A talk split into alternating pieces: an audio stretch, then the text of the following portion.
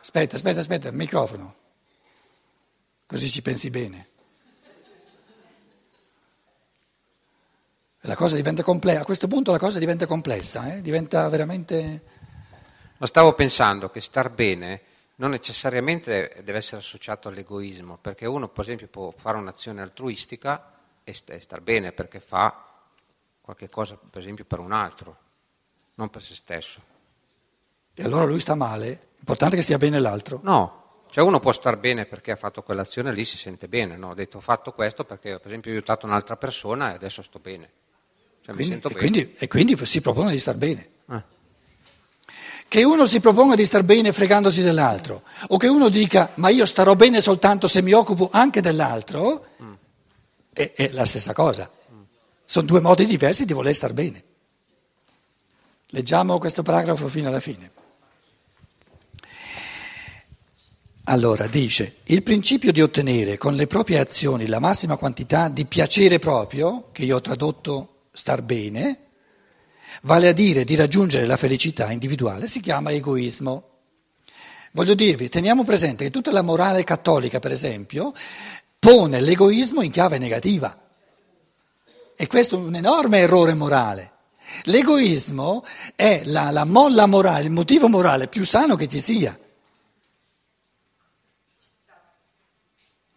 Però l'egoismo stupido, ha, l'egoista stupido, non ha capito che lui non potrà godere l'amore di sé escludendo l'amore all'altro. Invece l'egoista intelligente, quindi è maggiormente egoista perché è intelligente, ha capito che potrà godere a, maggiormente, può, può, sta bene nella misura in cui include anche l'amore all'altro. Quindi l'uno si ama di meno, è l'egoista poco intelligente, e l'altro si ama di più, perché è l'egoista intelligente. È come il rene che dice, io penso soltanto a me stesso, al rene, mando a ramengo tutto il corpo. Invece il rene intelligente dice no, no, se voglio stare bene devo pensare alla salute di tutto il corpo.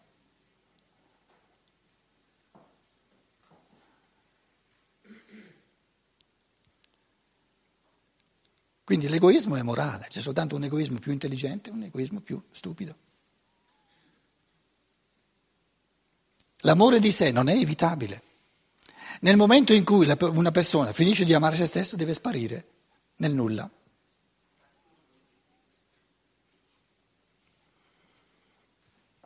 E difatti, dice, si cerca di raggiungere la felicità individuale o col pensare solo al proprio bene, adesso arriva il tuo pensiero che dicevi, senza riguardo alcuno, e questo anche a spese della felicità di altri individui, egoismo puro, oppure col procurare il bene altrui perché dalle altre persone felici ci si ripromette indirettamente un'influenza benefica sulla propria persona.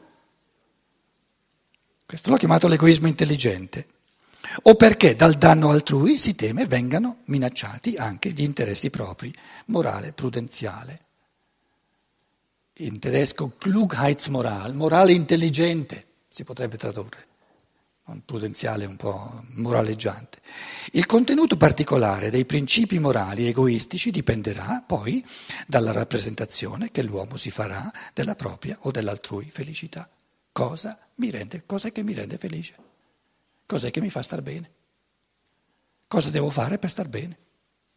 Per il mio benessere. A seconda di ciò che a ciascuno apparirà come un bene della vita, agiatezza, speranza di felicità, liberazione da diversi mali e così via, egli determinerà il contenuto della sua aspirazione egoistica. Quindi qui siamo, eh, il paragrafo 18, nel campo delle rappresentazioni. Io mi faccio una rappresentazione di quale stato, quale tipo di azione mi rende felice.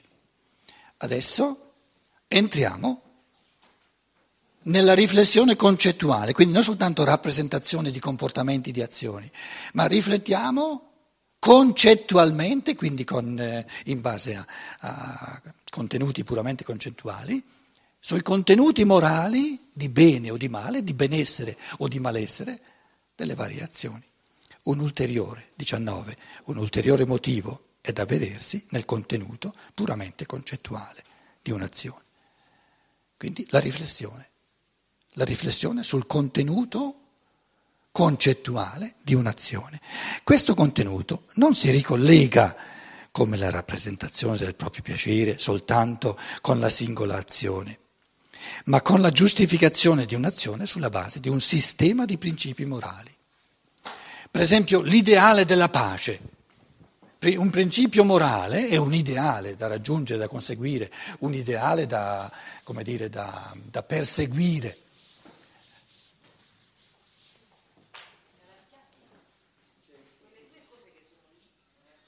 Ah, qui queste. Ah, grazie.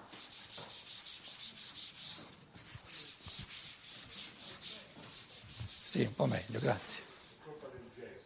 Grazie. Um,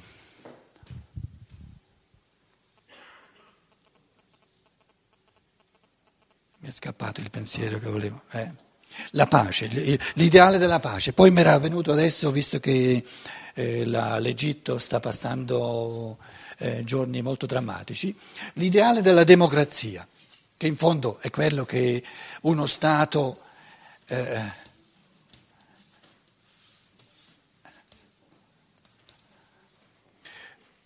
l'ideale dell'uguaglianza di fronte alla legge di tutti gli esseri umani.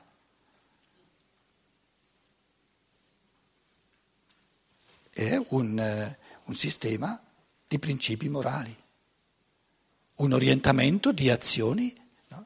in, in, vista di, di, dello stabilire l'uguaglianza di tutti gli esseri umani di fronte alla legge, che non ci siano privilegi, che ciò che è proibito sia lo stesso per tutti e, e diciamo ciò che è possibile, che le, le, le possibilità di, di, evoluzione, le possibilità di espressione del proprio essere siano uguali per tutti. Non che uno possa esprimersi al 100% e l'altro perché ha meno soldi o perché deve sbuffare, eccetera, possa esprimersi soltanto al, al 10%.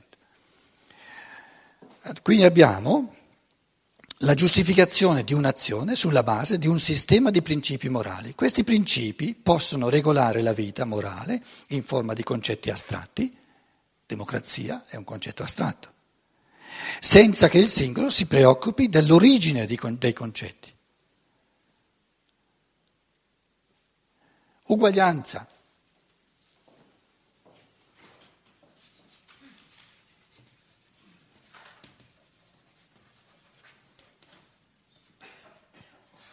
Allora, l'individuo può considerare questo valore morale dell'uguaglianza come un comandamento imposto o, o come dire, eh, messo in auge da, da altre da autorità, lo recepisce senza entrarci dentro col proprio pensiero.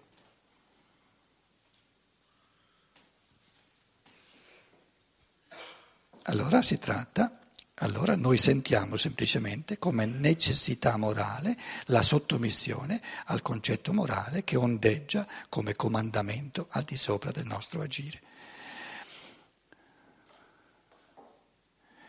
Quindi cosa sono comandamenti?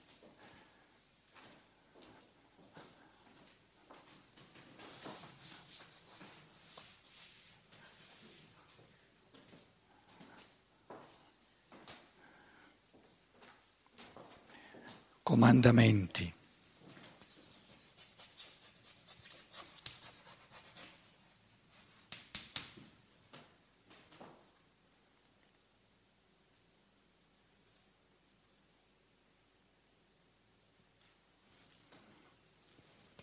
Cosa sono leggi?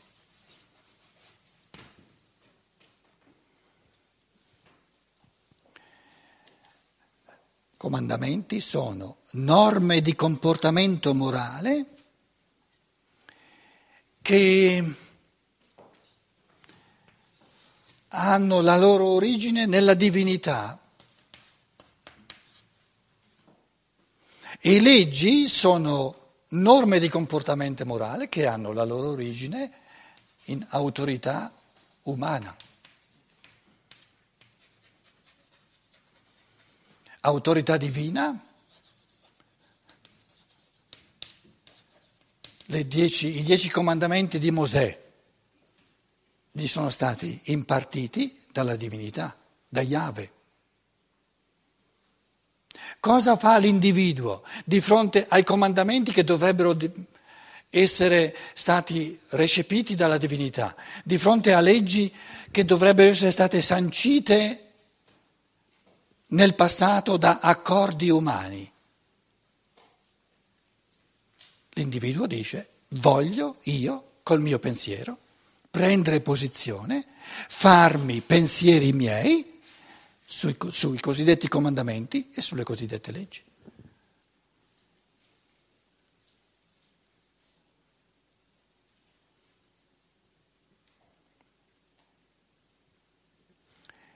C'è un'altra differenza tra comandamenti e leggi. Comandamenti sono ingiunzioni, comandano qualcosa.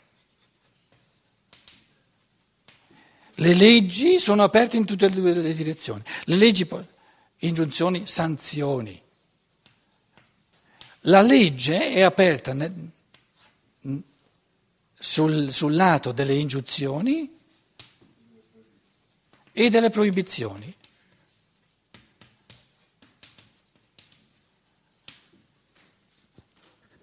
E io dicevo, nella misura in cui ci sono dei comandamenti sanciti per autorità, un Mosè che dice io li ho ricevuti dalla divinità, tutto ciò che è di comandamento diventa dove gli esseri umani diventano sempre più capaci di libertà anacronistici. Quindi ogni comandamento dovrebbe sparire dalla faccia della terra. Una morale di comandamenti diventa sempre più immorale perché si arroga il diritto di dire all'essere umano ciò che deve fare. La legge si trova, quindi la legislazione degli stati moderni si trova in questo dilemma di imparare a lasciar perdere ogni tipo di ingiunzione, proprio proibirsi di dire agli esseri umani per legge ciò che devono fare e di limitarsi alle proibizioni.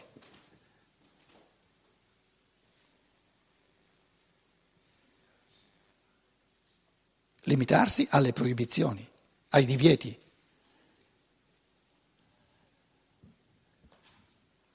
Adesso una maggioranza, 51%, ha deciso che un'azione va proibita perché è della libertà.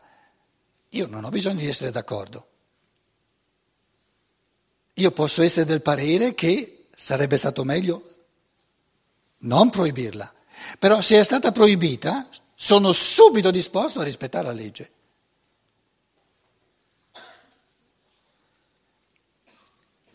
Quindi per rispettare una legge io non devo essere d'accordo con la legge. Onoro e rispetto la maggioranza. Perché non possiamo in, leg- in, legislazione andare in due direzioni opposte. O decidiamo di proibirla un'azione o decidiamo di non proibirla. Una maggioranza ha deciso di proibirla e la minoranza continua a farlo? Una cosa assurda.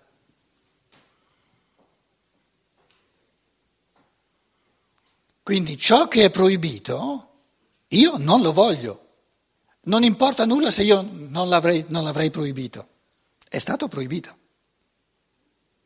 Quindi nel campo della legge vale il rispetto della maggioranza. Un altro modo di accordarsi non esiste. Dopo che si è discusso e, e gli uni sono di un parere, questa azione va proibita, gli altri dicono non va proibita, bisogna andare secondo la maggioranza.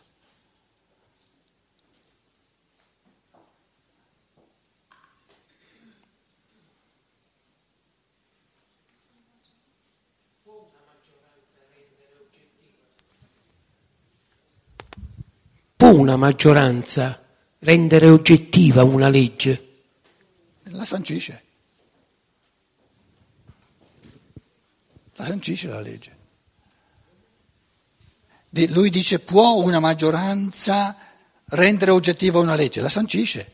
Supponiamo abbiamo un Parlamento, una maggioranza dice vogliamo proibire l'aborto dall'inizio della fecondazione fino alla fine. Fa una legge che lo proibisce.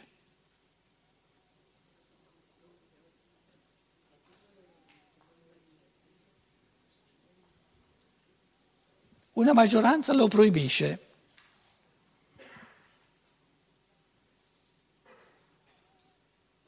Se io sono dentro a questa unità legislativa, ho il diritto di andare contro la legge? No. Secondo i greci posso andare in un altro Stato, dove c'è un'altra legislazione. Ma qui ho, nessuno ha il diritto di agire contro la maggioranza.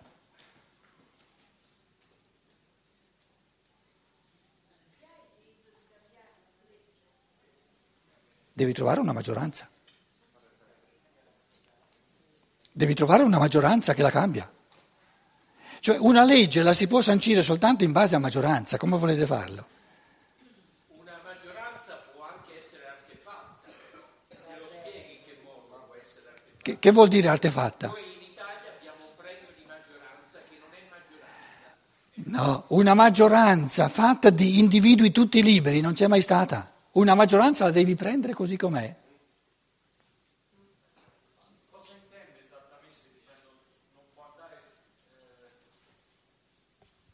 minoranza non può andare contro la maggioranza.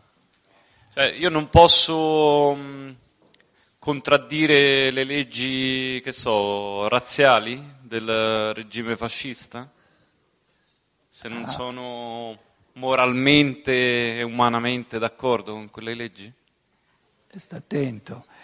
Io ho detto che le leggi hanno soltanto il diritto di proibire. Ora, leggi razziste cosa proibiscono? Vedi che diventa difficile? Cioè il problema è che noi siamo abituati, e c'era anche, di sicuro anche in Germania, ma anche in Italia, abbiamo una legislazione che si arroga di dire agli esseri umani leggi positive di ciò che deve fare. E io sto dicendo, prima di arrivare ad avere una maggioranza che proibisce ogni legge di ingiunzione, dovremo lavorare parecchio. Però quella è la meta da raggiungere. Trovare una maggioranza che dice dobbiamo proibire ogni legge che ingiunge qualcosa. E dobbiamo limitarci a leggi che proibiscono qualcosa. Adesso tu dici, no, noi abbiamo una legislazione che ti, ti dice cosa devi fare, ti, dice, ti, ti, costringe a, a, trattare il giudeo in un certo modo. Hai il diritto di, di, eh, di, di morire per le tue convinzioni, ma una maggioranza che fa in modo che queste leggi che ingiungono non ci siano, non ce l'hai e se non ce l'hai non ce l'hai. Però nessuno ti può proibire di dare la tua vita per le tue convinzioni. Questo non è proibito. Nessuno può proibirmi di dare la mia vita per le mie convinzioni, perché se la voglio dare, la do. E questo è il massimo di libertà.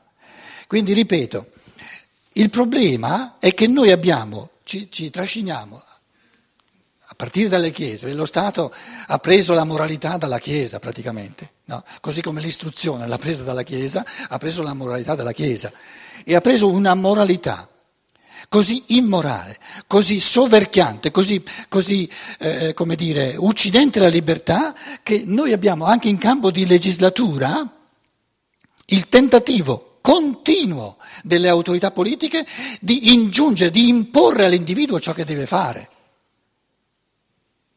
Dobbiamo far di tutto per trovare, un, perché ci sia una maggioranza che si ribella di fronte a ogni legge che ingiunge qualcosa.